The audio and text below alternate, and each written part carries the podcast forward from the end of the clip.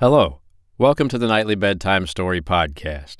I'm Kevin Hayes, the Story Man, and tonight I'm going to continue reading you The Story of Dr. Dolittle, written by Hugh Lofting. Tonight I'll read you Chapter 11. I hope you like it. The Story of Dr. Dolittle, written by Hugh Lofting. The eleventh chapter The Black Prince. By the edge of the river, they stopped and said farewell.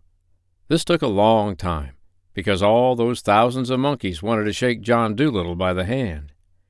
Afterwards, when the doctor and his pets were going on alone, Polynesia said, eh, We must tread softly and talk low as we go through the land of the Jolliginki. If the king should hear us, he will send his soldiers to catch us again, for I am sure he is still very angry over the trick I played on him. What I am wondering, said the doctor, is where are we going to get another boat to go home in? Oh, well, perhaps we'll find one lying about on the beach that nobody is using. Never lift your foot till you come to the stile. One day, while they were passing through a very thick part of the forest, Chee went ahead of them to look for coconuts. And while he was away, the doctor and the rest of the animals, who did not know the jungle paths so well, got lost in the deep woods. They wandered around and around, but could not find their way down to the seashore. Chee, when he could not see them anywhere, was terribly upset. He climbed high trees and looked out from the top branches to try and see the doctor's high hat. He waved and shouted. He called to all the animals by name. But it was no use. They seemed to have disappeared altogether. Indeed, they had lost their way very badly. They had strayed a long way off the path, and the jungle was so thick with bushes and creepers and vines that sometimes they could hardly move at all and the doctor had to take out his pocket knife and cut his way along.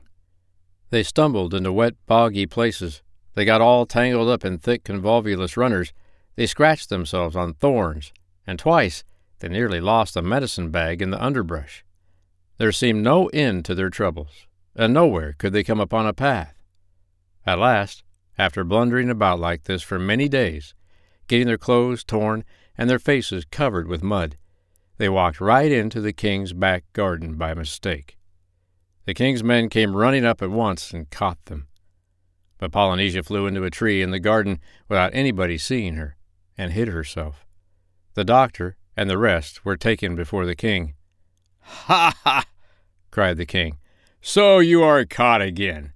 This time you shall not escape. Take them all back to prison and put double locks on the door. This white man shall scrub my kitchen floor for the rest of his life. So the doctor and his pets were led back to prison and locked up, and the doctor was told that in the morning he must begin scrubbing the kitchen floor.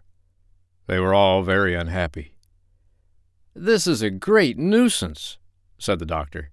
I really must get back to Puddleby. That poor sailor will think I've stolen his ship if I don't get home soon. I wonder if those hinges are loose but the door was very strong and firmly locked. There seemed no chance of getting out. Then Gub Gub began to cry again. All this time Polynesia was still sitting in the tree in the palace garden. She was saying nothing and blinking her eyes. This was always a very bad sign with Polynesia. Whenever she said nothing and blinked her eyes, it meant that somebody had been making trouble, and she was thinking out some way to put things right. People who made trouble for Polynesia or her friends were nearly always sorry for it afterwards. Presently, she spied Chee Chee swinging through the trees, still looking for the doctor. When Chee Chee saw her, he came into her tree and asked her what had become of him. The doctor and all the animals have been caught by the king's men and locked up again, whispered Polynesia. We lost our way in the jungle and blundered into the palace garden by mistake. But couldn't you guide them? asked Chee Chee and he began to scold the parrot for letting them get lost while he was away looking for the coconuts. It was all that stupid pig's fault, said Polynesia.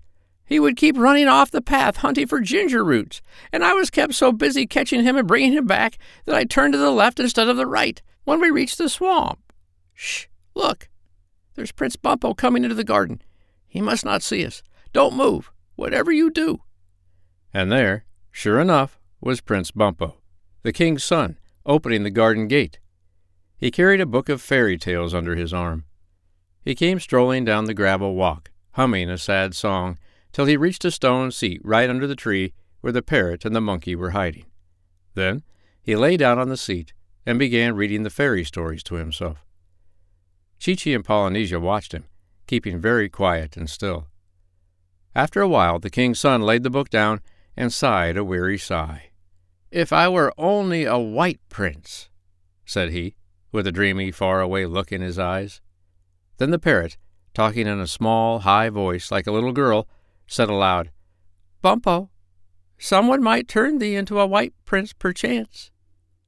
The king's son started up off the seat and looked all around. What is this I hear? he cried. Methought the sweet music of a fairy's silver voice rang from yonder bower. Strange. Worthy prince, said Polynesia, keeping very still so Bumpo couldn't see her, thou sayest winged words of truth, for 'tis I, Tripsitinka, the queen of the fairies, that speak to thee. I am hiding in a rosebud. Oh, tell me, fairy queen, cried Bumpo, clasping his hands in joy, who is it can turn me white? In thy father's prison, said the parrot, there lies a famous wizard, John Dolittle by name.